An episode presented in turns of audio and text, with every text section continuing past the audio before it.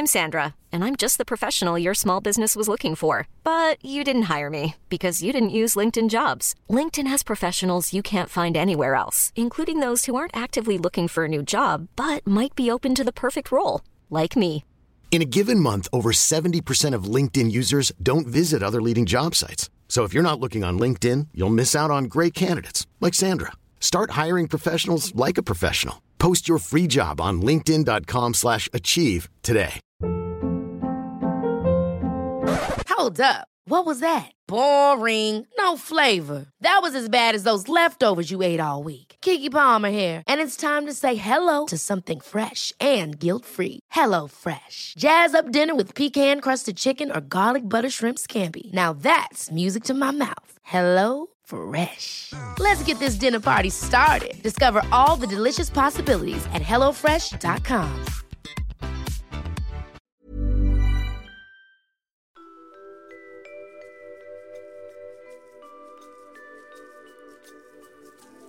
This episode is one I've been looking forward to for a while now. We sat down with Nick Waplington, artist and photographer. He's a person I've known for years now. He was a friend of the magazines. And Joe Talbot, frontman and singer-songwriter of IDLES. Joe's work and IDLES are producing some of the most interesting hard driving rock at the moment. There's an honesty and an energy about their live performances. And the work they do really does turn a gimlet eye on the hypocrisies and the injustices, particularly of contemporary Britain and the world. And Nick's stuff, well, Nick's built a huge body of work over the last 20, 30 years, having established himself in the 90s um, with books like Living Room and Safety in Numbers as someone that makes documentary art, which might seem a contradiction, but if you know Nick's work, you'll know it's not. Anyway, since those days of being thought of as mainly a photographer, he's also created a huge body of work in painting and drawing, and yet he still remains the only photographer to have a solo show at the Tate with a series of pictures that he made in collaboration with Alexander McQueen. Uh, backstage at his one of his last shows. And we met uh, in Nick's studio in the dog day of August um, towards the end of the first London lockdown. A strange day in the silence that replaced what should have been Notting Hill Carnival weekend. And I just had a feeling there'd be some kind of invisible thread between these two people who've never met before. There's 20 years apart in age, um, doing vastly different work, but there's something that connects them, and I was just really interested to see what emerged. This is Joining the Dots. Joining the Dots is the podcast from the makers of Huck magazine. My name's Mike Fordham, one of the founding editors. And the podcast is about conversations across culture, where we sit down with people making stuff, creating culture in their own image, from artists and musicians to activists and political people, all paddling against the flow, all defining who they are in opposition to the mainstream. We find the things that draw us together as well as the things that tear us apart.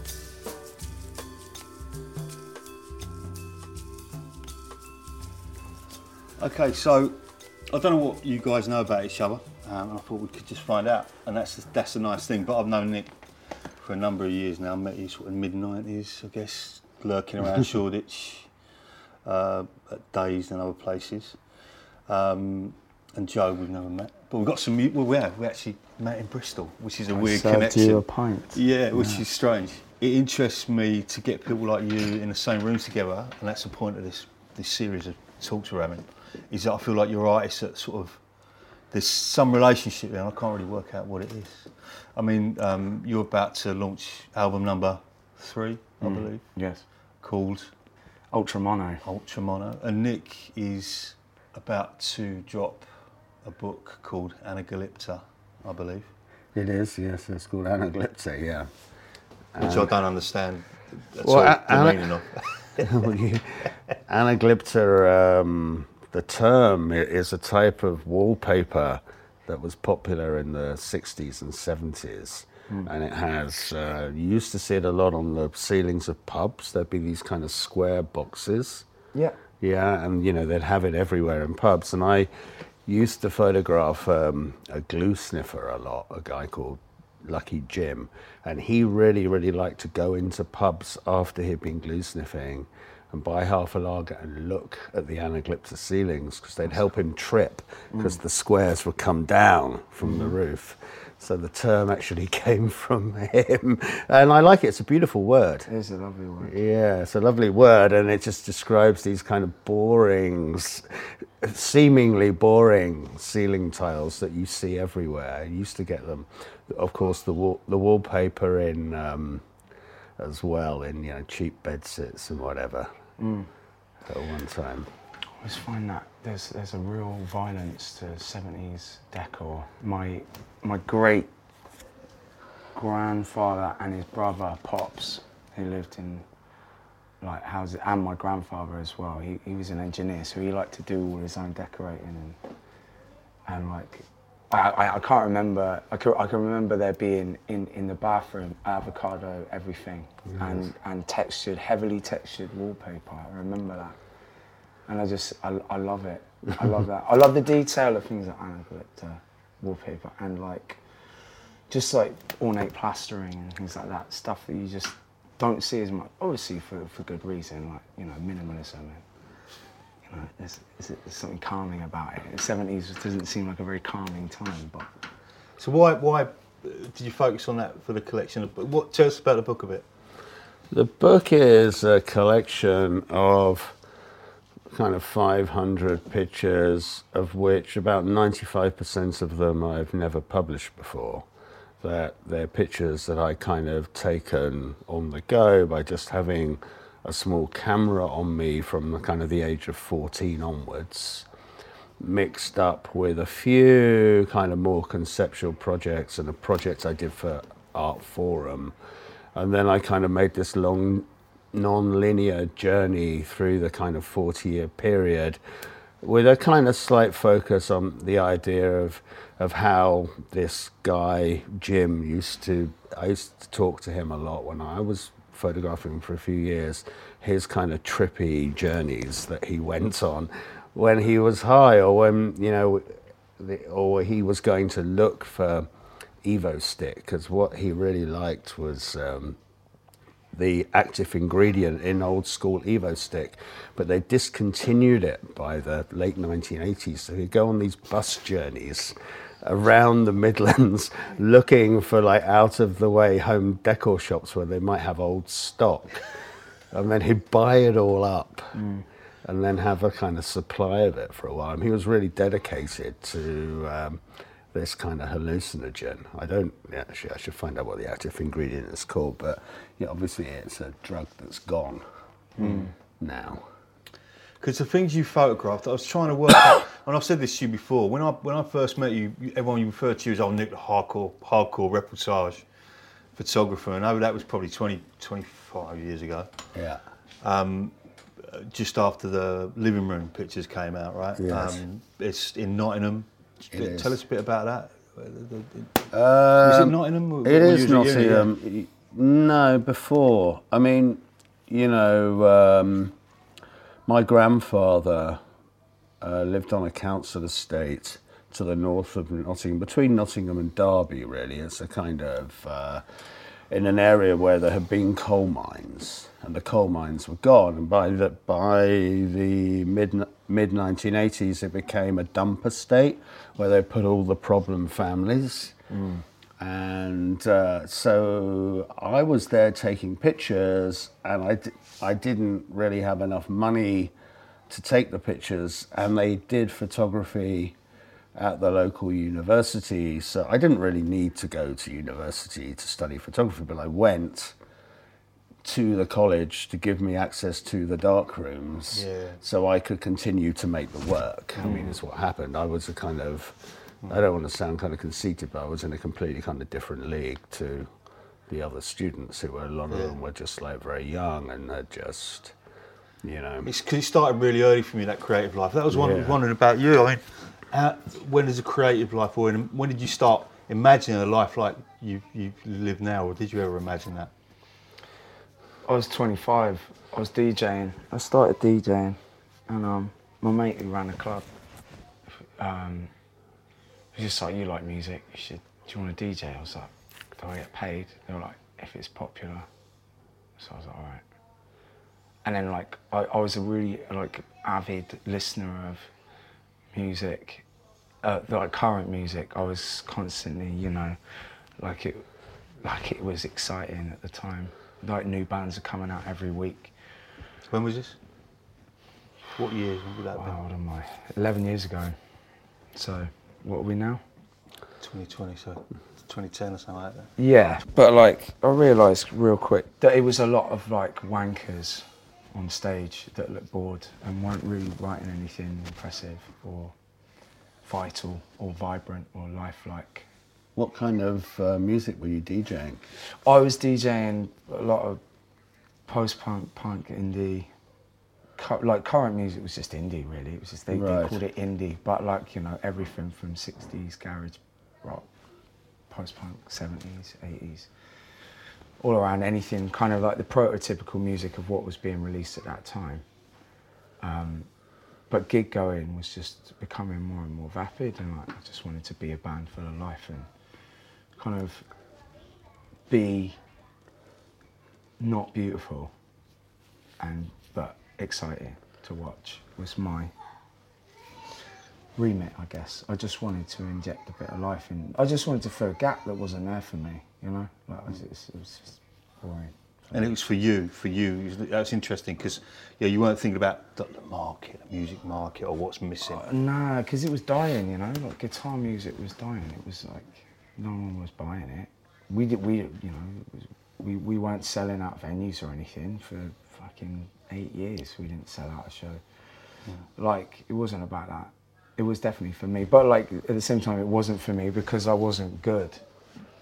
So it's that frustration thing of like I don't know when you're about five or six, or maybe uh, maybe younger, and someone says draw a dog and your brain's going, this is what a dog looks like, and your hand's going, this is what a dog looks like, and then you do that, and it doesn't anything like the fucking dog in your head.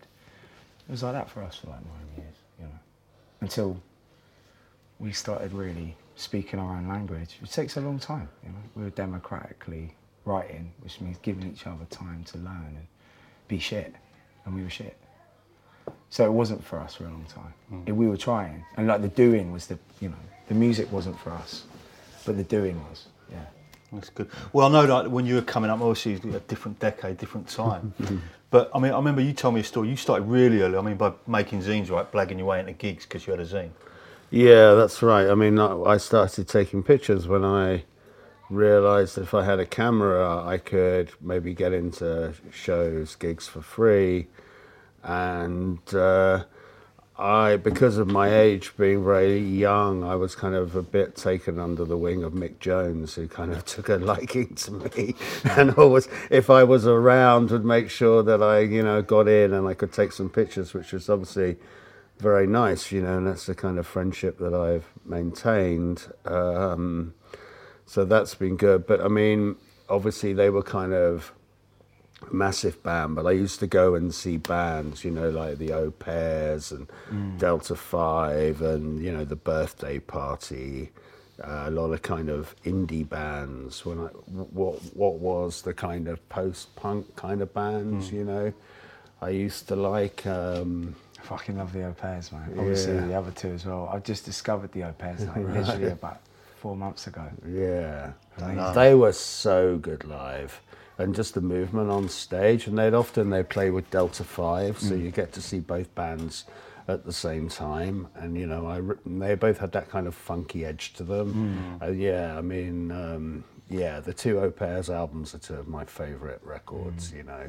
We're talking the early 80s, early Yeah, to we're talking the early 80s, 80, 81, 82. And so Yeah. you're you're you're a mid young mid teenager, right? Yeah, I'm kind of 14, 15 in 1980. And I was going to all the, you know, you could get in. I mean, this is at a time when there was no IDing, right? No. If you looked old enough to go in somewhere, you could go in anywhere. You know, there was, and you could have a beer. No one gave a shit. I mean, mm. it was like, you know, you couldn't.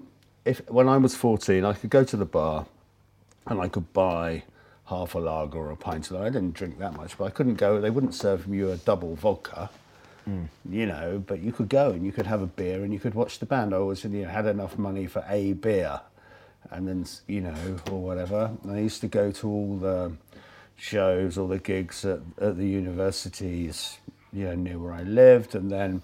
Because I lived on the outskirts of London in a place called Woking, which obviously has its own kind of history with uh, the I jam. realised you were, we were well up, well up Yeah, so I used to go and see them a lot, and obviously, you know, Simon Raymonde, who was the bassist in uh, the Cocteau Twins, also came from Woking, Yeah. and who's now the Bella Union guy, you know. So, and then there were the Guildford bands, you know, Crisis and uh, the Vapors and the Stranglers, you know, it's all from all from that area, and all the gigs at Surrey University, and then.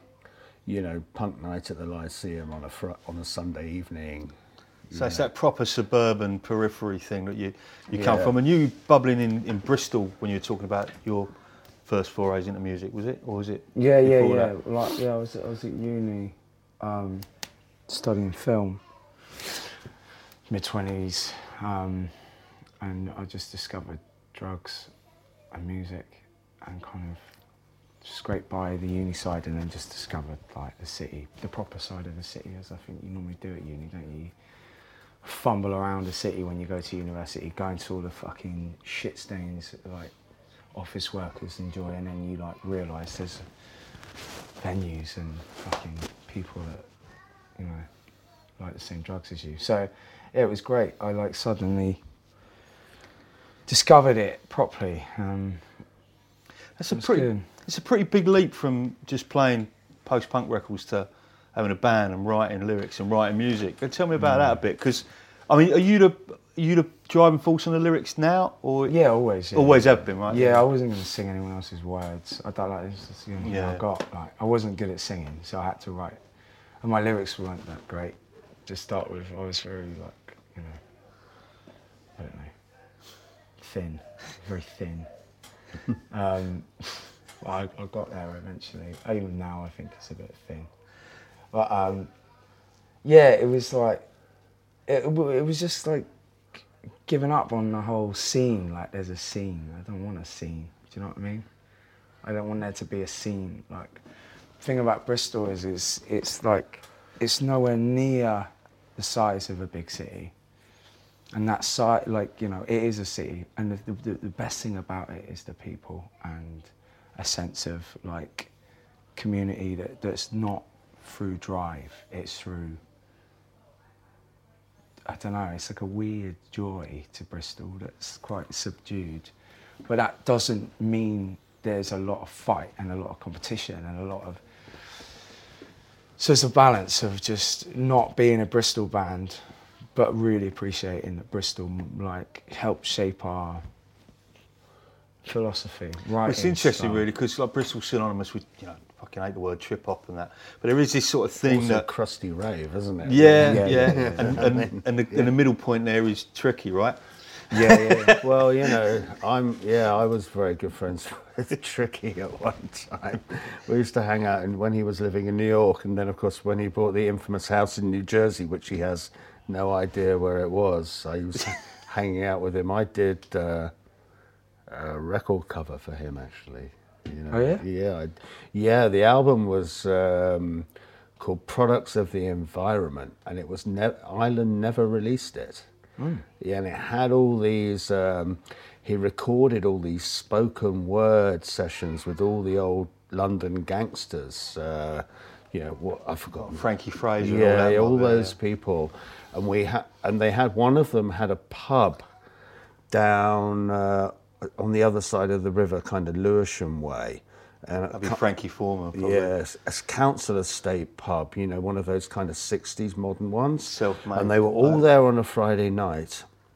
And they had on the wall in there this huge black and white photograph of, of London and it was glazed. And then they all came in. And I did the picture. And while I was doing the picture, a group shot of them all together, it was this enormous photograph fell on the food and smashed over all the food just from nowhere. And the looks on their face. And I thought, well, they're going to get rid of all the food, but they stood there and they picked the glass out of the food and they ate the food. That's It nothing was glass in my like- glass in my volleyball. That's fuck all, mate. Some, some of them were like, uh, you know, that Frankie whatever guy were really old, and they all went. What's that club near Old Street Roundabout? They used to they used to have a swimming pool in where they used to do raves. Oh yeah, what's it called? Yeah. Flamingo. No. Whatever- I know the one you mean. Yeah, that rave club, Flamingo they all went there to do pills afterwards. Even the ones who were like in their seventies, they went there to take pills off. And they said, "Oh, do you want to come?" I was like, "No, no, no, I don't think so. That's not kind of what I'm about." Yeah. I met Frankie Fraser back in that day as well. I did. I interviewed him for some stupid feature on Celebrity Gangsters, and he had that proper dead-eyed sallow. He'd spent like the last forty-five of the last fifty years in jail. He was had that that death about him, you know. Jesus. Yeah, I remember the name. Dave Courtney, maybe. Dave Courtney's the He may be the one who owned the pub. Oh, right. Right. All very polite. And I did the pictures. I don't know where they are actually. I must have them somewhere.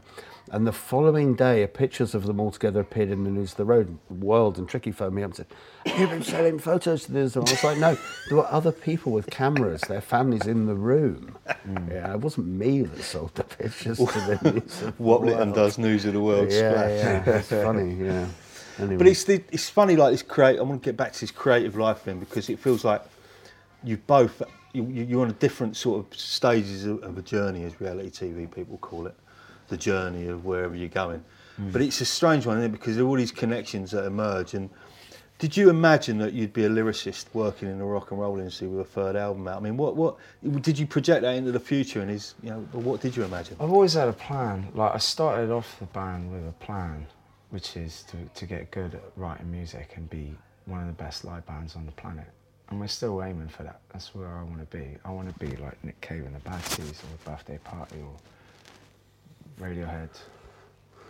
We just, you know, we're, we're in a, we're on a journey. And like, it's, it's my, my father, he's just got up every morning to to paint and not to paint, sorry, to be a sculptor and to just be an artist and like I just realised oh, I could be a musician. I loved it. I always like always loved music. I just never thought I could be a musician. It's one of those things like you know, it's like speaking Japanese. I'd love to be able to speak Japanese. I'd love to be a musician by now.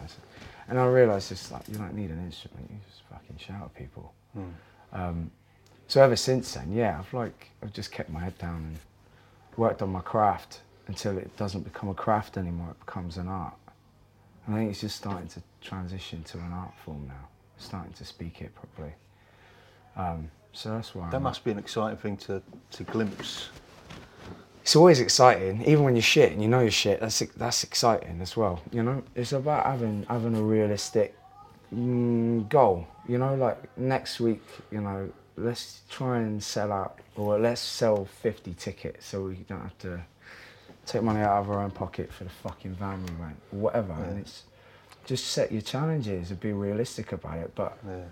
think big. Like you know, I, I, I want to be, you know, I want to be in love with what I do until I die, and that's that's it. How about you and that? Because I, as I say, like when when you were setting out, I mean, I didn't know you until you was pretty still not established in that world, known as this reportage photographer. Did you glimpse uh, some sort of career, or did it just develop and, and change out of all proportion? Because now, obviously, your your creativity encompasses a lot of different things, the paintings that we see behind, which I'd like to ask you about at some point after this uh, after this bit. But um, did you have that moment that Joe just recounted when you might have glimpsed craft turn into art? Because that, that I think that is an exciting moment, and um, I wonder if you experienced that.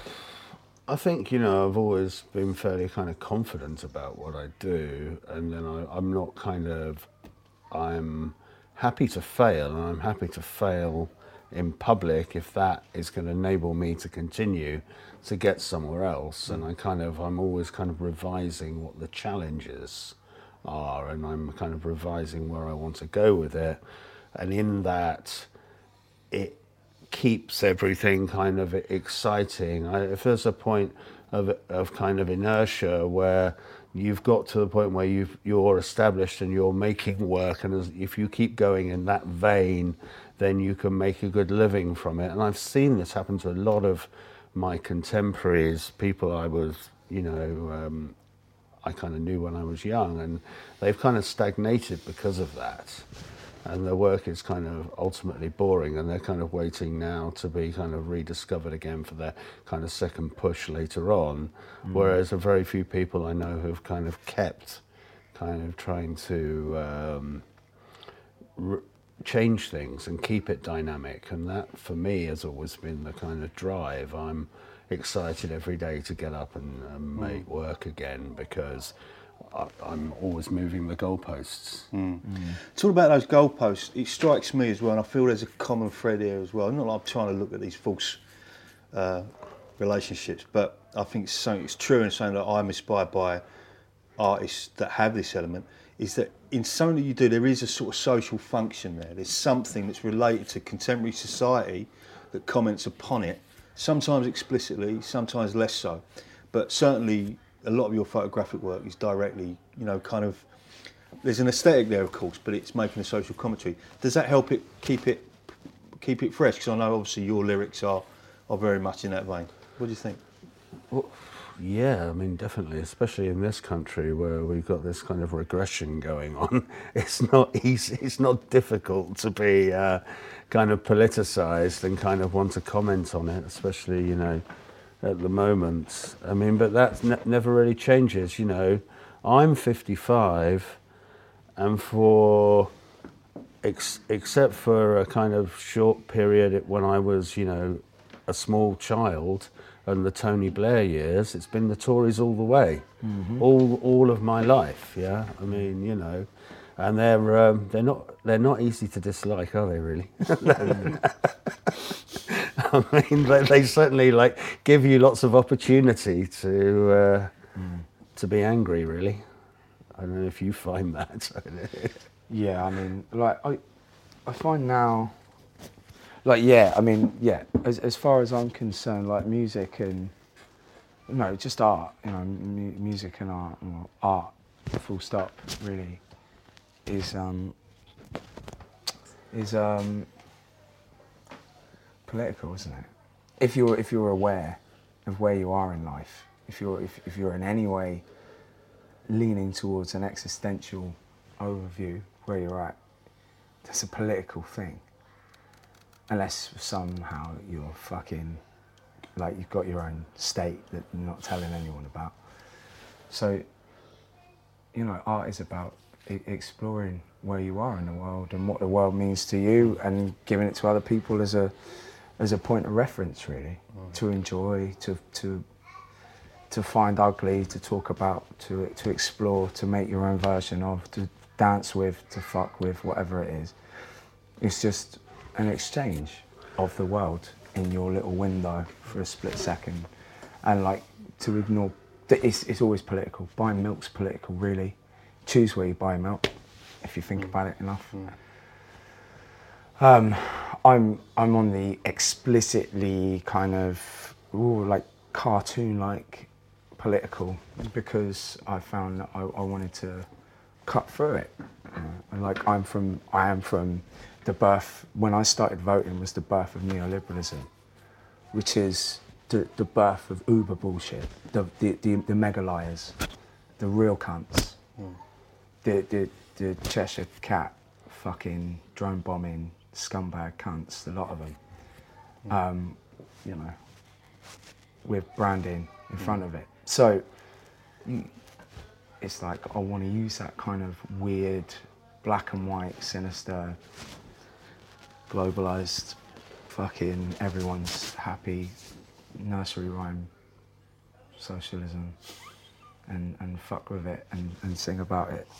Um, but I think, you know, my generation, probably every generation, but my, my, my generation, the problem is it's not like I am clearly on. I, I'm, I find myself as, as far left leaning as I've ever been. Um, but I'm just as fucked off with the left as I am with the right right now because of the internet, because of pious keyboard cunts. Um, but not as much. I still despise the right a lot more, or what the right stand for. But like, I find myself battling on a surface level with the left as much because they're just full of shit. Hmm. There's a lot of bullshit to cut through. But obviously, I am vehemently fighting against the right ideologically anyway. Hmm. You know. I'm- But yeah, it's my interest. But it's just a very bizarre time to be alive politically. I think. And as a, as a lyricist with a with a band that's got good platform now, you can say explicit things, right? You can you can be explicit, and you've we got an audience. We can create a mob finally. Do you know what I Yeah. mean? yeah, really. no, um, yeah, yeah. no, we- you mean that? I know. You, I know you're not fucking about when you say that. No, I don't want to create a mob. The, the idea of creating a mob to me is is a, is a, is, do- is a, that's a real responsibility. I don't want that. I don't want that. It's too much. But you know, a- an audience, yeah, definitely. We've got a good audience, and we always just wanted to spark conversation, just a, a, a level of consciousness beyond what I was getting when I was going to gigs. Um, but it's all personal. It's not party political. It is all Yeah. personal political. It's all about where you stand in the world hmm. and then who you vote for after it. It's not up to me, but it's up to me to try and start a conversation about where you hmm. think you feel or you are in the world and what you're up to. It's interesting because uh, so your living room pictures, for example, right? There's something. There's something about you make an image of a working class family at a certain place and certain time, uh, and there's a beauty to it. There's an aesthetic element to it. In the same way that a lyric can be beautiful, or, or a riff can be brilliant, or a drum solo, or whatever can be beautiful, but it has an impact. Is it less direct when it's a photograph? Do you when you when you're making that that work, for example? is it the personal politic that you're expressing through that lens, that you're seeing through that lens? Well, I certainly, you know, when I was making that work or making any of the work that I've made, I enjoy it, and kind of uh, what I see in the work is not necessarily what other people see. I also think that you know the work that I make often is quite kind of ugly and brutal when I make it to most people, but ultimately it's the ugly and brutal work that survives. And a good analogy is the kind of music business. If you, you kind of think about the early 80s, the bands that the major labels were promoting them at that period, who knows who any of them are now? Mm. But all the indie bands, like, you know, the ones we were just talking about, like, you know, there's Joy Division, um, whatever, and you know, Echo and the Bunnymen. Everyone's interested in those bands. You speak to young people; they're interested in those bands. I know Echo and the Bunnymen were a major label band, but they started on an indie. But you know, so if you make things that you think are kind of cutting edge and maybe are a bit too hard for the masses, maybe when they're made, but with time that will change. Yeah, And I've kind of always stuck to that principle, and people kind of come round to what I do kind of often years after I've made it. I'm not particularly worried. I kind of just keep on going and uh, kind of find ways to survive. And ultimately, you know, I make the work for me. and I make the work because I enjoy making the work. And if other people can engage with it, then that's great. But if they don't, then I'm not kind of worried about it too much. It's funny that about how the work ages differently with time and matures, isn't it? So, for example, on the way up, I was listening to Six Music and they played um, that Selecter tune, uh, Too Much Pressure. I remember at the time thinking that it was a bit, bit light and half-assed. But I'm, I'm belting up the motorway and it's on a really good sound system in my motor and it's a digital file that's really big and booming. And, and it sounds completely different and it sounds punky as well as it's got that ska drive to it. And it's like, it's, it's funny and, and you can say that with, like literally I read, I read Catch 22 about 30 years after I first read it, and it's a completely different book. And it's interesting. Um, and you mentioned like the Clash, for example. I didn't really dig the Clash. To me, it's a, at the time, it sounded a bit light. It sounded quite sort of punk light. And then you're listening to it now, and, and now I can get it. I mean, do you have that experience with music? And how do you think your music's going to be? How is it going to wither? Is it going to wither on a vine or fruit again? Um, that's a, Bit of a stupid question. well, no, I like what I'd like is to just grow with, grow with it. Like our albums just become more fluent as we go along. Definitely. So I like, age-wise, I think I think people will appreciate, especially in what you're saying about um, about like the harder bands or the, the grittier bands or the, the basically the bands that weren't very popular at the time suddenly being like you know you can get their t-shirt in H&M like Joy Division you know like I think our first album will be the most popular album in years to come uh, well out of the two that are out at the moment I think our third album is our best album artistically speaking um, and I think our second was the most um, friendly. so like, uh, which is an interesting thing. I've I've thought about how our music would age, just because it's an interesting point. But like, for me, like things like putting things in context, like Public Enemy, for example, or Fun Boy Free, or like songs that I enjoy. Ghost Town is another example. Songs that just you know, when you realise what they're about and what, what it meant to people at the time. The second Funboy 3 album, Waiting, the David Byrne produced one, is one of the best records I- I've ever heard. I mean, that album is absolutely crazy. It's so good. I mean, I listened to it all the time when it came out in 84 or whatever, and I still listen to it now. So again, but especially with breaking up for me was like a disaster. I, I couldn't bear to listen to Funboy Three. fucking sick. No, but I, c- I have to see. I'll have to. I'll have to check that again. I, I, I haven't listened to it. That's see, that's I, I envy that. You get to listen to the hours like, oh, fucking, because yeah, like that's it. Things just, you know, for me, I, I wasn't around. My dad used, to, he was an art, he was an artist, and then became an art teacher in Factory Out Britain to make some money, and then went back to just being an artist. And like, would talk to me about those times, and it makes things a lot more fascinating. Yeah. Um, Well, that was that. In, is your dad in Newport? Is, is, is that? With, uh, he, he studied in Newport, yeah, Yeah. when Did Joe he t- Strummer was there. Did he teach at Newport? No, he taught, taught at Caldicot. I don't know where that is. just outside. It's in South Wales. Oh, right, okay. Yeah. Right. Like he was. He, he yeah. He went to Glasgow Art School in the old Mackintosh building, and then hmm. Newport. stayed in Newport's, Wales. Newport's one of those fascinating places. It's much maligned. It's got like this crystal of kind of demonisation and and kind of like the work, the white working class and the marginality of that, right? Yeah, it's the butt. It's like you know the Skoda of towns. Like you know, it's the Yeah. butt of a lot of jokes. You go there, there's, there's not a lot to laugh about, and the See people. where are the fucking, Goldie Lookin Chain came from there. Yeah, exactly. it? There's a whole, That was a whole I started often, holding. people often sing the Newport song. They want to say I was born there, but like, you know, you look, you know, as as your work can ta- like, there's nothing funny about Thatcher's Nightmare. Man. There's not. But the people there are fucking Yeah. amazing. I Well, it like was- South Walians. You know, like you go The to humour those in Newport's fucking It's just a be- it's, on, they're, they're beautiful people, and like you know, Any of those a places, to it. It's all stereotypical, but it's true. any of those places where it was completely dominated by steel industry, pubs on every corner, and then within about eight years they're all gone.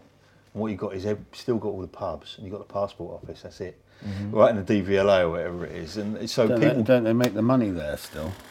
Isn't mm-hmm. the What, coin? mint? Isn't the mint there? I don't know. Ro- Royal Mint. don't Yes. know. Is it really? I thought it was. I might be Might wrong. be. Somewhere in South Wales. Hmm, yeah, I wouldn't know. But yeah, I mean, now it's like, you know, dereliction, a couple of cash for gold shops, some chazzers. Hmm. It's fucking bleak. Yeah. You know, like it's a, it's a weird thing. Like there's a lot of things that I, like I've noticed recently about high street culture. High streets are all fucked. Not that I, was- you know, if if they weren't all fucked, it wasn't like I'd spend all my time on the high street. I was going to say, I can't imagine you go, Nah. down H and M. No, uh, don't get me wrong. I, like you know, I, I, I do think about what I wear. I'm not I'm not going to pretend I don't care about how I look. I'm not going to fucking be one of those cunts. But like, I wouldn't spend it. But if there's a thing for it, there's an importance to it. And like, I just. But what I've found now is this weird like conveyor belt of consumerism where like they will go to those like retail parks and shit like that. I just find it really weird. Like, I think it- it's really weird. It's a lack of, I guess, personality, independent shops, independent whatever. But it's just a weird fucking country, isn't it? Yeah. I'm just looking at it like Britain is just a strange place.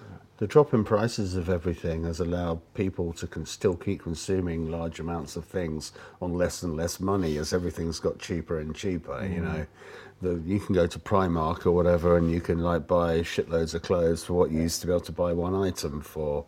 Mm. But then, you know, consequently, it's made in Bangladesh and the buildings fall down. Yeah, so. But it does. People want to consume the kind of fast fashion thing.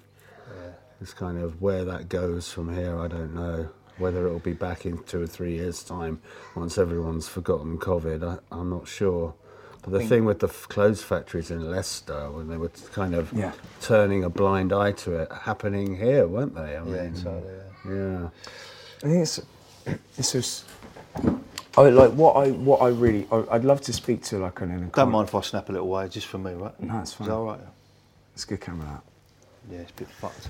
Um, like, I, I just see, like, I'd love to speak to an economist about where they think this is all headed properly. Like, because I, you know, you can make guesses about what, but like for me, it's like fucking. Surely this has all got to collapse at some point. Like just walking around London and seeing all these empty buildings that, are, like, you know, no, no one can afford to live in that are occupied, seemingly Yeah. by. I think it's actually the suburbs though that are coming back, right? So I, I cycle around London, you go through the centre and it's all dead, and you go out to the high streets, the restaurants are buzzing, there's lots of people.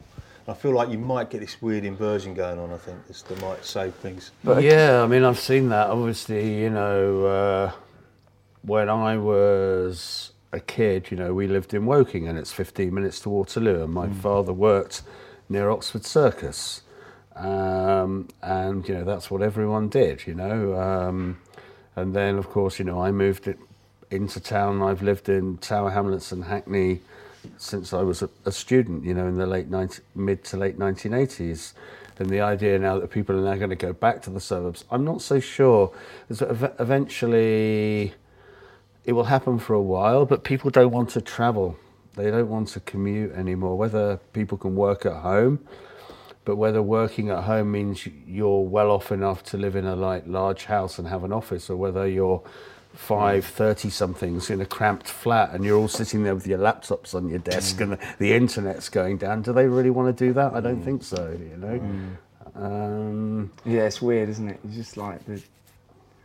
I'd lo- I'd love to. I'd, I'd just love to see a shift in that that that that perspective of of what is important, like what a working week should look like for mentally well people, and what what that would do. Like you know, a mentally well worker is a lot better worker than someone who's fucking knackered and resentful. Isn't that one, and one of the stuck one of the Four urges? day week would be good, I think, that they should do that. Yeah. People can choose if they do Fridays or Mondays. Isn't that one of the urges of being an artist, right? That you can set your own agenda and you can't, you know, you, you're not answering to anyone. Depends who you talk to. There's a mm. lot, like, I've got loads of mates who haven't got a boss but are fucked. You know, like, Well, for me, yeah, I, I feel like uh, I'm definitely outside the premises of normal life. I mean, I'm um, I'm able to exist, make my work, and I interface with society. But whether I'm here or I'm in New York, I'm not really kind of involved very much. I'm lucky enough that I'm kind of financially secure enough to be able to do that. I think you know. But uh, but when I was in my 20s and in my 30s, everything was much cheaper. Mm-hmm. So even though you know I wasn't kind of so successful with my work, I had a huge studio on Brick Lane that was 50 pounds a month, between five or six, ten, 10 pounds each for whole, and it came with heating and it, you know, and uh, we could live there if we wanted to, or, but you know I didn't bother living there. I could, you know I was able to you know buy a house for 40 grand you know, all this kind of thing. And then you could live really cheaply and just make work. You know, throw the odd kind of rave party to raise some money when you needed a bit of extra cash. You can't do that now. no. They've kind of made everything really, really expensive. Everything costs money. You know, the the kind of um, what's the name of the American uh, comedian, the one who died of the heart attack in '91? It was like Bill Hicks. Bill Hicks, yeah, they put the fucking dollar sign on everything, you know, they have, yeah. and that's really, that's happened now. Everything costs money. The only thing here that they haven't done yet is the NHS, but, you know, if they continue, Yeah, getting there, aren't they? yeah. How would you like to look five years younger? In a clinical study, people that had volume added with Juvederm Voluma XC in the cheeks perceived themselves as looking five years younger at six months after treatment. Look younger, feel like you. Add volume for lift and contour in the cheeks with Juvederm Voluma XC. Reverse signs of aging by adding volume to smooth laugh lines with Juvederm Vollure XC. For important safety information and to find a licensed specialist, visit juvederm.com. That's J U V E D E R M.com. Not for people with severe allergic reactions, allergies to lidocaine, or the proteins used in Juvederm. Common side effects include injection site redness, swelling, pain, tenderness, firmness, lumps, bumps, bruising, discoloration, or itching. There's a risk of unintentional injection into a blood vessel, which can cause vision abnormalities, blindness, stroke, temporary scabs, or scarring. Talk to a licensed specialist to find out if it's right for you. I'm Sandra, and I'm just the professional your small business was looking for. But you didn't hire me because you didn't use LinkedIn jobs. LinkedIn has professionals you can't find anywhere else, including those who aren't actively looking for a new job but might be open to the perfect role, like me. In a given month, over 70% of LinkedIn users don't visit other leading job sites. So if you're not looking on LinkedIn, you'll miss out on great candidates like Sandra. Start hiring professionals like a professional. Post your free job on linkedin.com/achieve today. Many of us have those stubborn pounds that seem impossible to lose, no matter how good we eat or how hard we work out. My solution is PlushCare. PlushCare is a leading telehealth provider with doctors who are there for you day and night to partner with you in your weight loss journey. They can prescribe FDA-approved weight loss medications like Wegovy and Zepbound for those who qualify. Plus, they accept most insurance plans. To get started, visit plushcare.com slash weight loss. That's plushcare.com slash weight loss.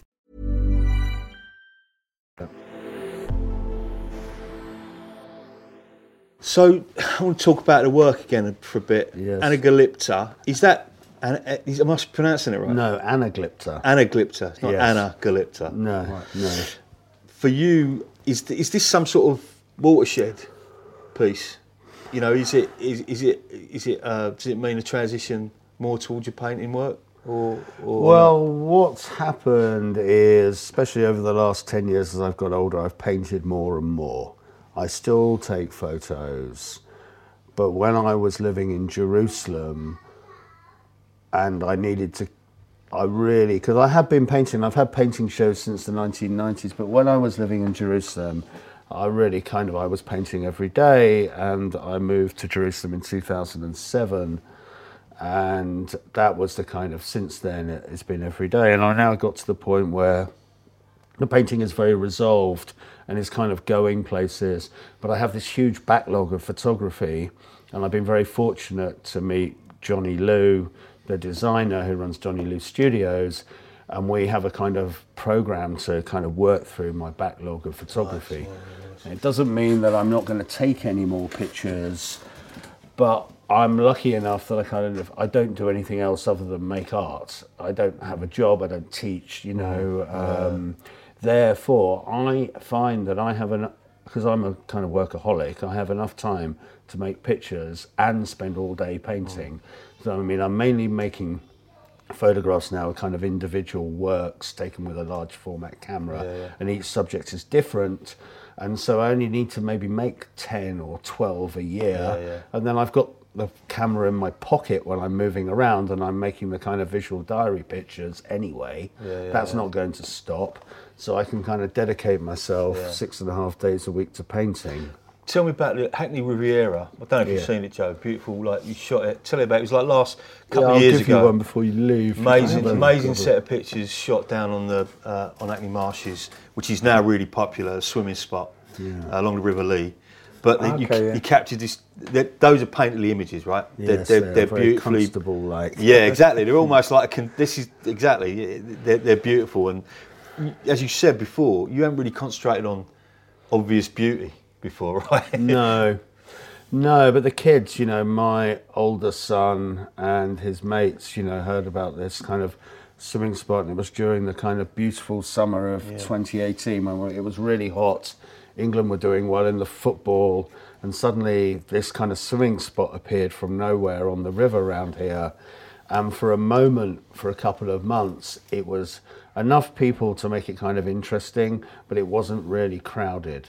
And then what's hmm. come, what's happened now is that Hackney Council have cleared the the sides of All the ri- undergrowth. all the undergrowth Agent from, the si- from the sides of the river, And now it's become this kind of rave in the river spot, and it's kind of something completely different. Yeah. But so my pictures just concentrate on that one month period during the football, and it's about a moment. Mm. It's not about necessarily that spot. It's about this moment where it was hot like it was in the hot summer of 1976, Yeah.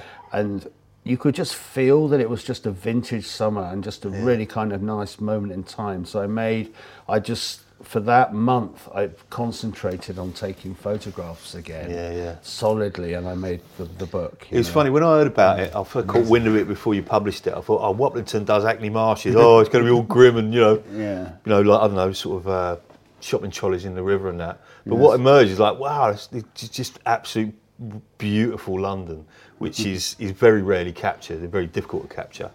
Um, and I thought that was interesting. So, what do you think about? the- Let's talk about the beauty in, in what you do, because my opinion of, of, of your music is that there's this, there's this underlying engine of groove to it that Yeah. then that then pushes it away from a lot of the other heavy music that I that I've listened to, and changes it somewhere, and then you put the lyrics within that groove, and it's transformative somewhere. Yeah, yeah. I, I like. I mean, I grew up on hip hop and stuff, personally. And our guitarist, the other guy, writes a lot of stuff with me.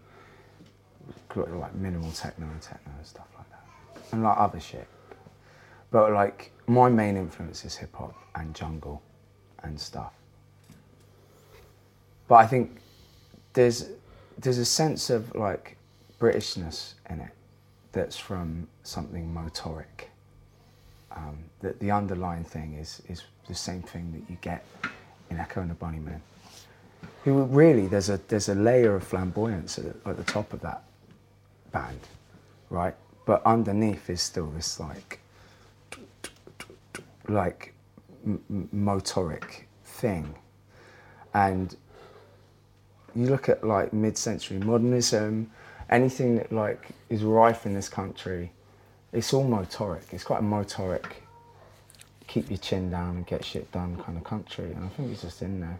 I think also something ugly about the, the mechanism of our music, which is what I'm more interested in. The same reason why I'm more interested in, in your style of photography and like, you know, Billingham or, or, or Larry Clark or even stuff. It's hmm. like, for me, the most interesting, beautiful people are the broken. And like, it's not the flamboyant, you know. I, I I've never, I've never empathized with, with a disco tune. Not to say that disco isn't fucking amazing. And there's a drive in that, but for me, there's nothing about it that, that grabs me. It's about like, I don't know, you know. I'm not from the ghetto or anything, but it's just the realism, you know. I, I like, I like Mike Leigh. Do you know what I mean? Yeah, yeah, yeah. And um, I think that's what we're trying to bring out the mundanity of daily life to, to highlight the beauty of Yeah. people. But there is a theatricality about your shows. I'm like, you know, you, you go over the top, don't you? And you, and you, and you, you under, you under, you know, what could be perceived as quite a macho world. You, you, you undermine that. You, you, you, know, you talk about the lyrics talk about that, you know, toxic masculinity. It's kind of a hint at it, and it, it kind of undermines things. Do you think? In a very macho way. Yeah. Yeah, kind of. I mean, I think you know we, you know, it's the same as what fucking uh, David Byrne says in his book, um, "How Music Works." Yeah, is like it is a theatre, but like my theatre is me. Like if I'm in a bad mood, I just make sure my mascara is longer so you can see I'm in a bad mood at the back of the room. I'm not gonna lie and pretend everything's good that day. But if I'm happy, I'm extra happy. If I'm sad, I'm extra sad. It's just it's a give giving. It's just you, you want a dialogue with an audience, you got to give them Yeah. something first, so fuck you That's a good point. You, you, that's I think that that's really important in, in art, all kind of art, and to leave nothing in the dressing room, right? Put Mm. it all out there. And I feel like there's something that you you've done as well. Like it does feel quite, like you're saying. You, you, you said earlier that you're you're not afraid to fall on your ass in public. Mm. That's important, right? Yes, of course. Yeah, because everything now is about kind of creating the perfect this and the perfect that. And especially, you know, the way that the art world is commodified now, that people are producing objects to be sold, or they were until COVID, sold at art fairs and transported around quickly and easy. And then you've got this whole kind of level of people who have come up who are art fair artists and they make commodity items to be sold at art fairs. Mm. And everything is really slick. Mm. Everything looks slick. Everything is beautifully made. You go into galleries in new york and everything is perfect. And it's just mm. terrible. And you just you know it, it's like the kind of the art that was made in the, the colonial period at the end, end of the 19th century that all of this work's all been forgotten now you know um, you know, it's just trash. And I just feel that that's where we're at again, you know, and it's all kind of sped up. And, uh, you know, there's just so much bollocks being made that I'm trying to kind of stay out of that and just kind of continue with my own thing. And I kind of, um, but somehow I kind of managed to do it without having to really interface too much with that world. Which is nice, right? Yes. I believe all of us sitting around the table were fathers. Am I right? Yeah, yeah. How do you think becoming a father has impacted what you do and how you do it? I mean, I, I care much, much less about what other people think of me now. Because I've got one person that I really fucking got to work for and be be better at like looking after myself so that like better is in like mental health and physical health for me at the moment is like oh you know like suddenly sobriety, sobriety had a different thing. It's like well you know i can't be late for picking my daughter up or things like that. Just li- li- it sounds just really basic but mm. What it means is is you have a self-preservation where you're like actually all those people that are obsessing about making people feel shit about themselves just meaningless cunts. Hmm. And that what you do is beautiful and important. Hmm.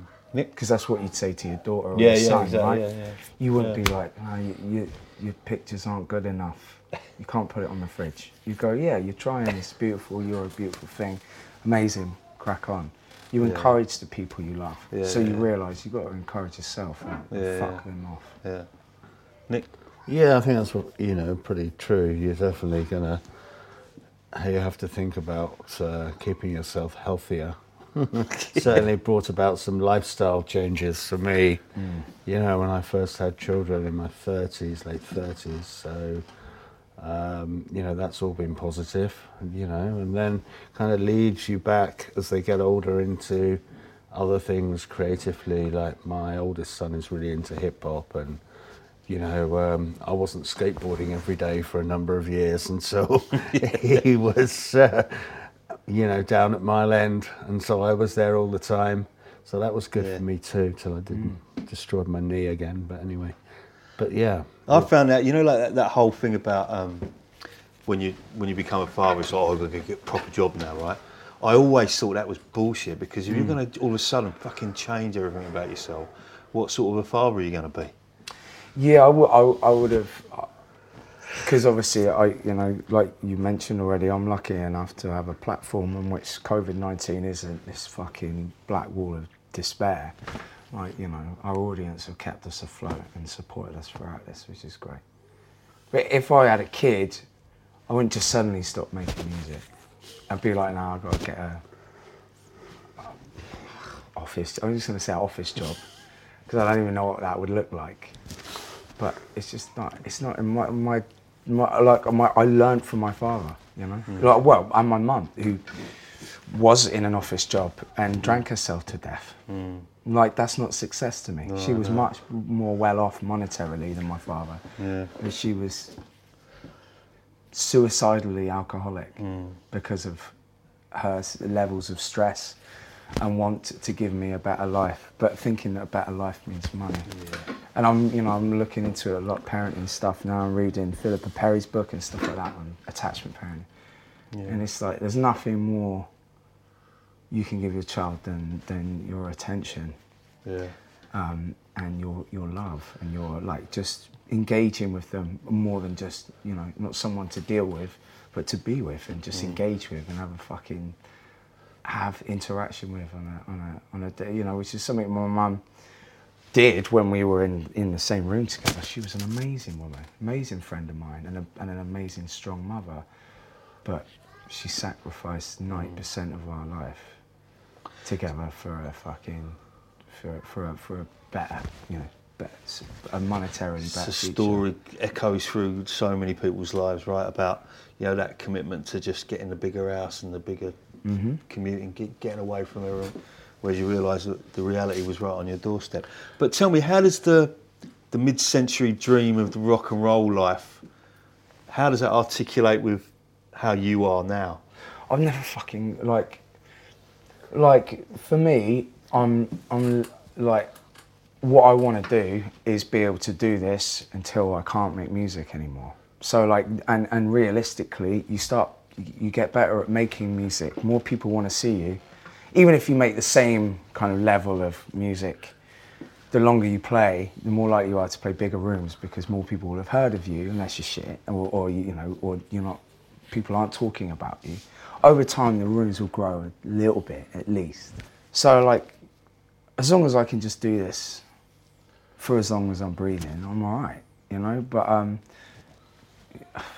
I don't know, man. Like, the whole, all the fucking I just I was brought up to not like you know I, I did a lot of drugs and like, I was very wasteful in that sense of the word. I wasted a lot of time and, and, and I had a lot of bullshit conversations. Got myself in some really dark places in my life. That's about as bullshit that side of the world as I went, and that was before we were popular. I'm just glad that I fucking straightened up before I had the opportunity to to just take whatever I fucking wanted, and you know I can now. I could take advantage of it in a really destructive way, and I wouldn't. So I'm lucky, really. But all that side of it, I mean, uh, like you know, like it's that Spinal Tap thing. I think like I'd I'd want someone to fucking hang me if I turned out like some of those. But it's something, you know, when you look at an IDLES gig, there's a lot of fucking energy there. And you must be popping, when you come off stage like that, you must be fucking in a place that I can only imagine, never have done it myself. It, them, it, those things are real, you know, the things that do are, are the cliches. How do you come, come down from that? Like, Oh, I'm you- sure you've got. I mean, I'm sure you've got techniques, and it's a fucking long conversation. But those things are real, aren't they? They don't just disappear because you change an attitude. It must be quite a tough thing to negotiate. I mean, it's just realistically, I think because it's not the situation that alleviates. We fucking make it. We give like it's a it's a high energy show, mm. right? yeah. So we're knackered afterwards. Yeah. The come down is just like we need to rest and enjoy it. I have a few beers after the show, mm. you know, mm. like whatever it is, you know, like you used to just get fucked up every night on tour. Mm. Just, just, you know, drink and do drugs for three months. I haven't done that for years because Yeah, yeah. I'd die. No, no. it, it's knackering. Just like we just did at Abbey Road Studios, like three live sessions, and like yesterday, and I was just like fucked after it, oh, Yeah. knackered. I forgot how tiring it is. And is that a mixture of the actual performative, just the physical exhaustion of it, or the tension, the nervousness, It's the creative it. balance? Is it a whole mixture? Yeah, yeah, it's, it's like you know, it's, it's adrenaline, and and like really, I fucking love it. I love it. I love it. You know, I cry a lot at shows. I cry mm. because you're just in it, and it feels physically Yeah. like ecstasy. It's, a dream, though, right? I mean, I mean, you, you started out with, with, like engaging with music. That do you have you imagined what? It, I, I mean, I've countless times. Well, I've been to Abbey Road uh, what it's like Studios a few times. I have my friend John Coxon, who was Spring Heel Jack and is the guitarist in Spiritualized, and he has a an improv label called Treader, and I've been in that room with him where the Beatles used to record, you know, and uh, watched him do kind of improvised sessions. It's a kind of magical space, you know, um, there. So I can, yeah, I mean, But see, it's, I'm, I'm thinking about like the, the creative, the quench of the creative thirst. I mean, that, you, that you're drained, right? You're off, off stage. That must be a, like, must feel like you're sated for a bit. I don't know, like, because I, I, I also want to, like, you know, I do all of our artwork, and I like, I want to write more, and I want to, I want to design shirts. Hopefully, not in some, get them made in some fucking, but you know, like, you know, I, I, I, I, I want to make films, and I want to write screenplays, and I want to, like, I just think it's just like some people get up in the morning and they want to they're not a spectator of life they want to be part of the world and do something. Some people are spectators and that's great. Yeah. i just i think you know it's not for me like the show is amazing. Yeah. uh, it's not the end for me. No, no, no, it's like there's no fear of it ending. I'm always going to make something. Yeah. so it's fine. So when you you, know what I get mean? a, when you get a book back from press, then do you get that sense of creative, like it's like like the snooker player pots a hole, you know, No. go, the red goes into the corner. Does it feel like that? No, I mean for me, the kind of the moments I really like are when I'm making the work or after I've made the work.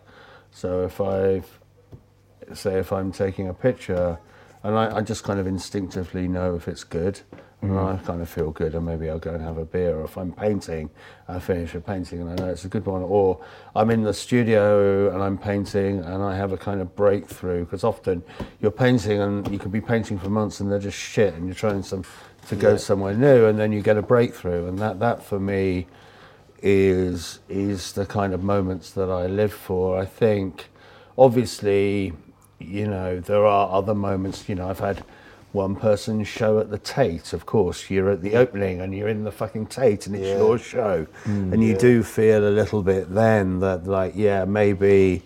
You know, there's something there, and you feel a little bit of kind of proud in the moment, and then what's you know you wake up the next morning and you just think oh my god and then you just want it to go away it's kind of mm. Really? yeah How so? yeah. well I, I much prefer having shows in places where i don't live because i can it, you get very depressed afterwards Yeah. and if you can leave that place then the depression goes sooner ah, I see. Right. yeah, okay. so if I have a show in London, I'm in London, I have a show in New York, I'm in New York, I just want to go away somewhere yeah. and maybe come back towards the end, but that's not always It's a possible. funny thing, isn't it? That, like, because it's kind of like what I'm getting from what you're saying is that when you when you're making the art, so like really, it's like your your that's your part in the world, isn't it? When you're making it, it's mm. like the gratification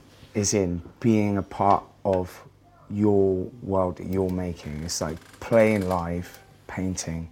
That's us making. That's us being the gratification, what other people will think, is like the potting of the red ball or whatever. That's you don't score the goal. It's like it's being part of the world and making something beautiful. The, the making is is that's the bit. That's the bit, and it, there's no gratification after it. You just make something else. Do you know what I'm saying? It's Process. Yeah, that's Process, that's, not destination. yeah. Because the, def- the destination is death. Exactly. And that, that's where there's a sense of depression after it. If, if that's, you feel that's all you have. Like bands that set themselves goals. I, you know, like, I never like, right, I, Abbey Road, that's it, that's it. It's like, it doesn't work like that. For me, I'm just, or album four. That's my, in my mind now, the whole time for the last six months, album four, that's all I think about. In, in terms of gratification it's not well we've played Abbey Road. Because then you I would be like strap me up. I've done Abbey Road now. Oh, I've played Glastonbury. Oh I've done this. It's like they're not the gratification. It's about making that fucking painting or making that song where you're like in it going this is fucking amazing. Hmm. Fluency you know So I want to I want to talk about latest projects and new projects. I feel like we're we're talking for a long time now. Uh, how, how long are we going for? Been going for? is this what you're doing at the moment Yeah, yeah, these are Yeah, kind let's talk about that. Let's talk about based work. on uh, Russian constructivism. These paintings uh, are kind of, uh, and the kind of where the world is at now. They're uh, kind of uh, semi-abstract uh, modernist paintings, I guess you would describe them. I've been looking a lot at uh, Russian art from a hundred years ago, during the kind of the end of um, the beginning of the Soviet Union, and of course the the last pandemic. And then I kind of uh, started to make these paintings that kind of have these kind of loose connections to uh, Malevich and uh, Suprematism and Russian constructivism um, that also kind of feed into music. A lot of the, the images from that kind of period were used as a cover art for a lot of uh, post-punk records from the early 80s. You know, the Raincoats used a lot of Malevich. Um, and also, you know, Scritti Politti and whatever. Yeah. So all these kind of things fed back into these paintings that um, then um, have these kind of weird Russian-y, Scandi kind of titles, but in fact are just northern slang that comes from my granddad and my uncle. That's great. like sumat, which is, you know, something. Um, Yeah, is yeah. one of them. And then, um, what was I going to say? Something else about them. But I was uh, wondering about yes. that. You know that constructivist thing in the early '80s and that. With Yes. I made a connection. I thought it was just straight like leftist politics, right? Yeah. But you think it was more than that? Was it any deeper than that? That why that those those images were used Yeah, I think that I thought it was oh, you know, red thi- wedge and all that, and you know. I think a, a lot of a lot of that art, uh, a lot of it hadn't been seen until the kind of late seventies, early eighties, when basically a lot of it was hidden away in Russia, and uh, a lot of um, people hadn't seen a lot of it. And slowly, historians were being allowed into the Soviet Union, and uh, Jewish uh, emigres were leaving the Soviet Union and being allowed to go to Israel. And of course, I'm Jewish, and my I'm a German Jew, but you know, even then, there was a point where my family would have migrated from Russia to Germany and, and Switzerland. But um, so uh, there's a and a lot of the, the artists are Jewish, and so I wasn't really particularly interested in any of this till I found myself living in Jerusalem. Yeah, right. and then That's one you way. know, One way to uh, engage with your Judaism. yeah, go so- to the holy Mount and of Zion. obviously, you know, I'm an atheist, so you know, um, things that Jewish people have done interest me more than the actual religion itself. But obviously, there are a lot of things within the religion that are interesting, kind of historically. But you know, and this is one of the things about Judaism that interests me is that you can give up being a Catholic, you can give up being a Protestant, you can't give up being a Jew, even if even if you're not religious. It's just like you are a Jew. Joe, album four. You said you're already thinking about it. Yeah. What's happening? Uh, What's the process with you guys? I mean, is it We do you, start- do you book, do you book book like a target date in the studio and then work towards that? Or? Well, not normally, but we set ourselves a date this time because of COVID and the fact that we've like been gifted loads of time because we're getting, you know, we're paying ourselves a wage. We're like fucking right. We're not touring. Let's get another album done. So we booked ourselves in the studio in February. It's fucking terrifying because we haven't finished the song yet. But we always do the same thing. Just start, start. I'll come up with a, a title for the album and the artwork and a concept of what we're writing around.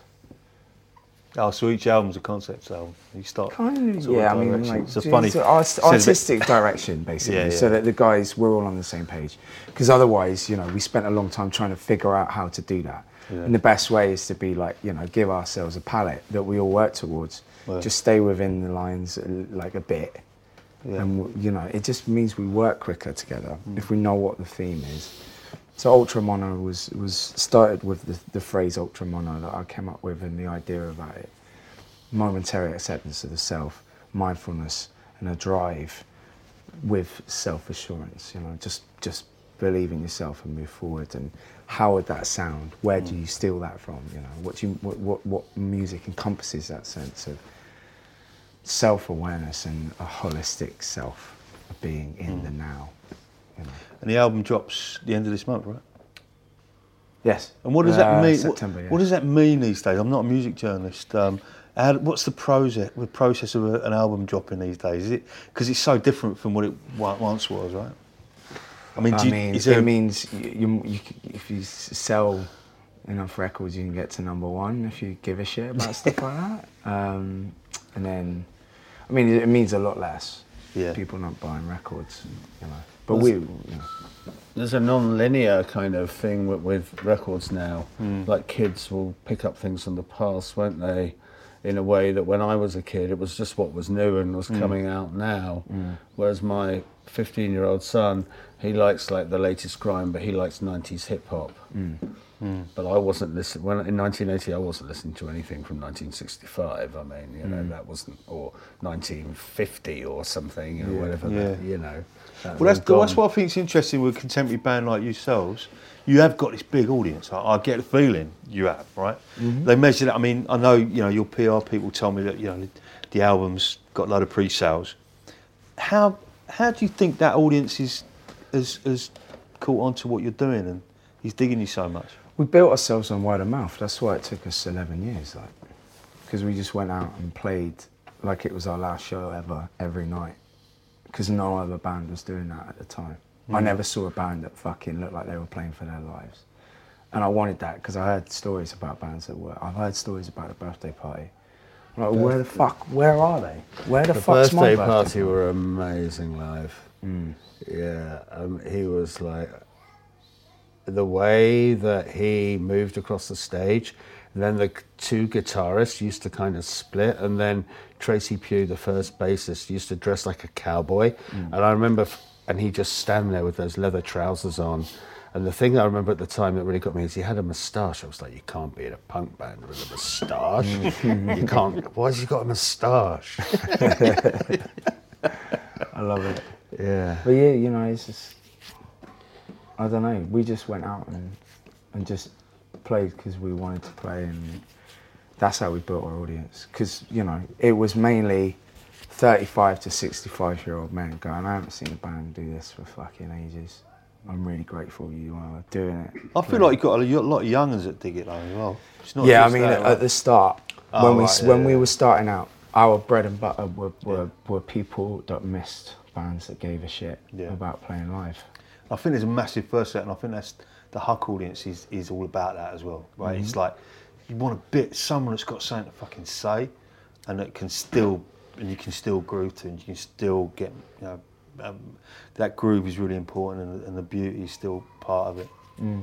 You know, right? We've talked for ages. I'm just going to ask one more question. If you had to take, it's a bit of a desert island disc thing I do. Great. Bit corny. Oh, I like this shit. One book, first of all. that If you had to take one into your coffin, what would the book be? Giovanni's Room. James Baldwin. Hmm. You're the second person this month that said that. Really? Well, it's probably because of the Black Lives Matter stuff Probably, yeah. that he's been put back into people's consciousness or that they read it for the first time.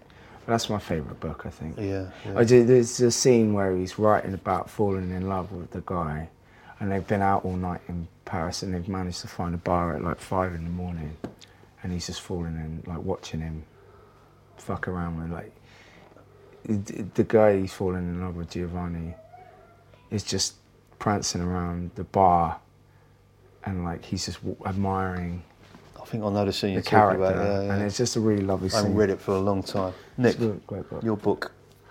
Uh, Mervyn Peake's The Gormenghast trilogy. As- Or as my mother calls it, Gorman Ghastly. You like that book, Gorman Ghastly? but I mean, Mervyn Peake was a war artist in the Second World War, and he was uh, he went into Auschwitz with the um, with the troops and made those drawings, and he was so horrified that it spurred him on to write uh, the Gormenghast trilogy, and then of course, you know, um, his um, you know his grandson and his daughter-in-law, of course, are very well-known artists now. You know, Phyllida and her son uh, Eddie Peake or whatever. But you know, I, I only made that connection quite recently. I didn't realise. But uh, there's a kind of horror and a kind of gothic horror to that book, and it's also kind of captivating and kind of page turning. And I've liked it since uh, I was a teenager, and I've I you know reread that. But you know, it's a close call between that and Kafka. Anything Kafka or the three books, you know. I might write that down. Gormenghast trilogy. Gormenghast. Where's that set? It's a fantasy. Right. Yeah, it's a fantasy world that uh, he creates, set in a kind of semi kind of medievally kind of world where Okay. yeah yeah titus groan is the main character and it's about his journey from childhood as the kind of lord to king and then the things that happen to him along the way and how the final book is a kind of redemption it's a three book series and I, it, yeah, you know, I, I love it. Uh, So um, read it. we'll do film now. Film. Fuck. It's going to be hard. I know. It's a, Yeah, I mean, I was a film student, so I, I get asked this a lot, and it always changes. My favourite film is probably Dirty Dancing. Just because it reminds it reminds makes me absolute sense. Actually. very specific day in my life where nothing was wrong, and I watched it two times in a row, and I think it was the birth of my sexuality and like lots of beautiful women and Patrick Swayze with no top on. I it was just the enlightenment period I needed, and the soundtrack's fucking sick. And there's all sorts of things wrong with the writing, but I love it. Brilliant, Nick. You know what? It, I can picture it in my mind, and it's a Tarkovsky film, The The Area. It's not called The Area. That's one translation of it. What is it called? I've got the bloody DVDs right at the top of the stairs, right there. Um, Constructivist again, right? yeah, that, I love Tarkovsky movies. I love the way they're shot. I love the pace of them. Um, yeah, the life of me. That's that's art, isn't it? I mean, it's amazing Yeah. just the just the way that every scene is constructed so perfectly. Yeah, area is the translation, I think, into German, but I think- what is the translation into English? Uh, I can't remember Might, what it's yeah, uh, the zone. Ah, Yeah, um, yeah, I, I love that. Yeah, it's a theme emerging. And then Yes. just lastly, and then I'll scroll, stop rolling. I rolling. better the say tape. something a lot more profound with my last option. Album. album Astral Weeks by Van Morrison is my favourite album. It's my favourite album. Beautiful. It's um, it was my again the enlightenment thing. I was a lot older. I mean, I discovered that album. My dad basically thrust it into me because I was like just mad into hip hop, and that's what I liked. And he was just like, just give this a go. It's one of those albums. If you hear it, you can always you, it catches your ear. If you can hear that, there's something about the production of it just jangles I in on your consciousness. You it's can. Oh, there's Astral Weeks. It's a really violent trebly album. Like Van Morrison's Mm. Yeah, it's voice in it up. fucking loud on it in Mm. the mix. It's really like fucking potent mix. So it should cut through Yeah. any environment. That was.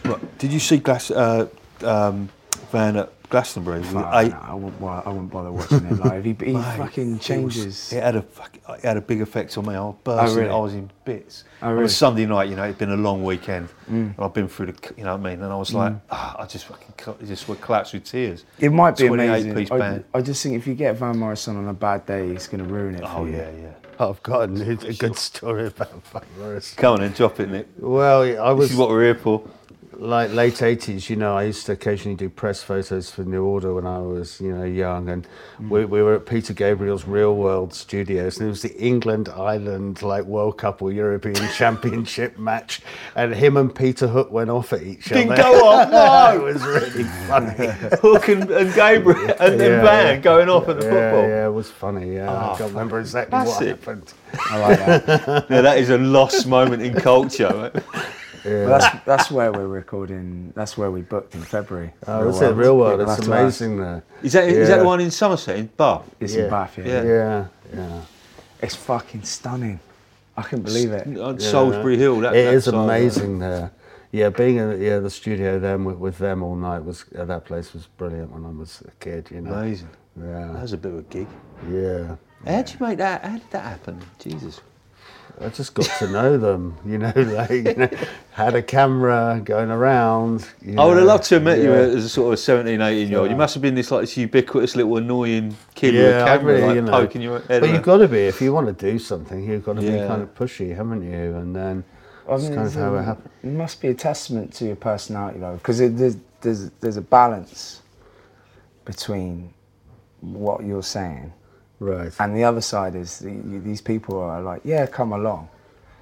Because Yeah. there's loads of people, loads of photographers Yeah. that I've worked with uh, coming on Yeah. a- an album recording, something intimate like that, or a tour. yeah.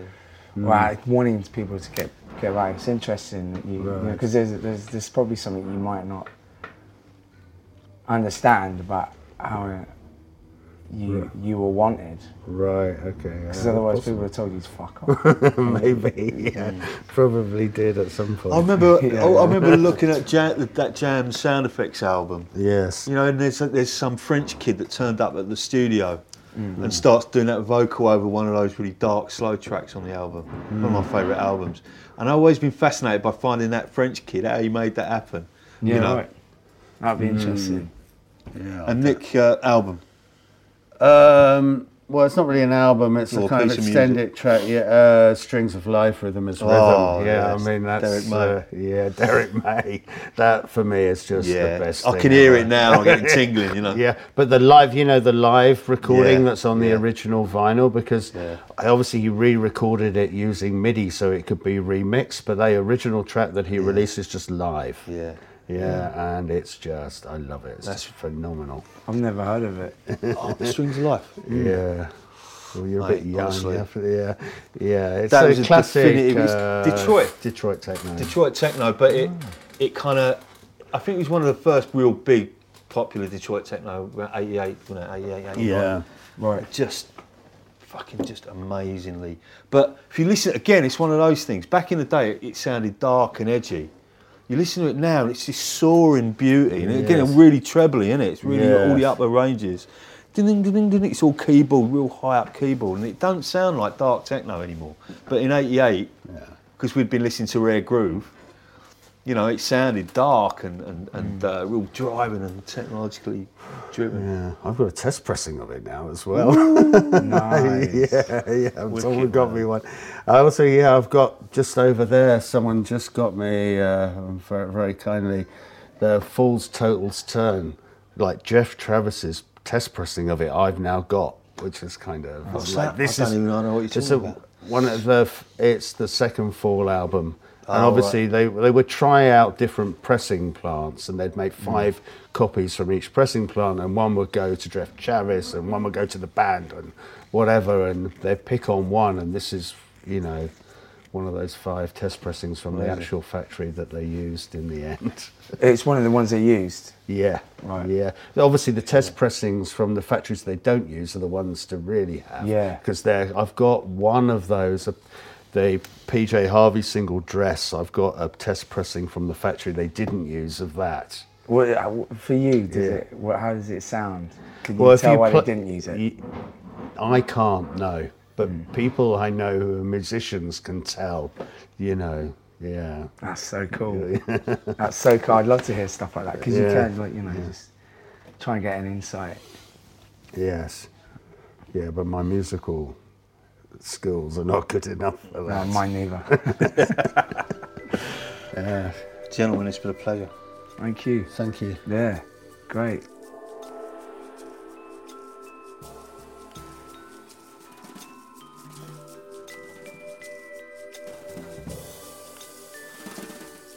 Thanks for listening to Joining the Dots. I've been Mike Fordham. This is a podcast from the makers of Huck Magazine. We hope you enjoyed. If you did, please tell people about it, share it, download it, comment and subscribe. Thanks to everyone involved in this podcast. Thanks to Joe Talbot, Nick Waplington, and all the people behind the story. Thanks also to all the crew at Huck Magazine and TCO London.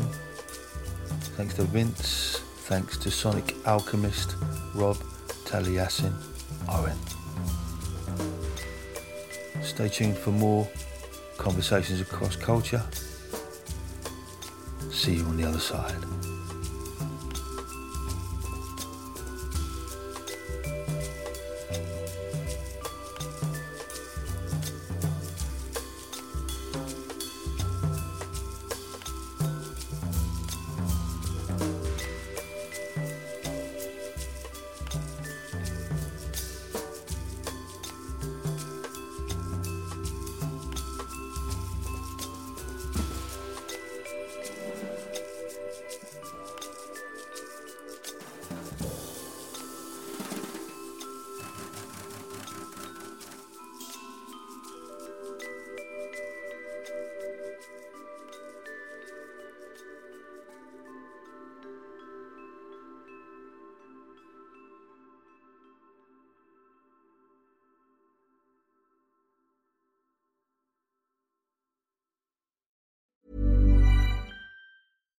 Catch yourself eating the same flavorless dinner three days in a row?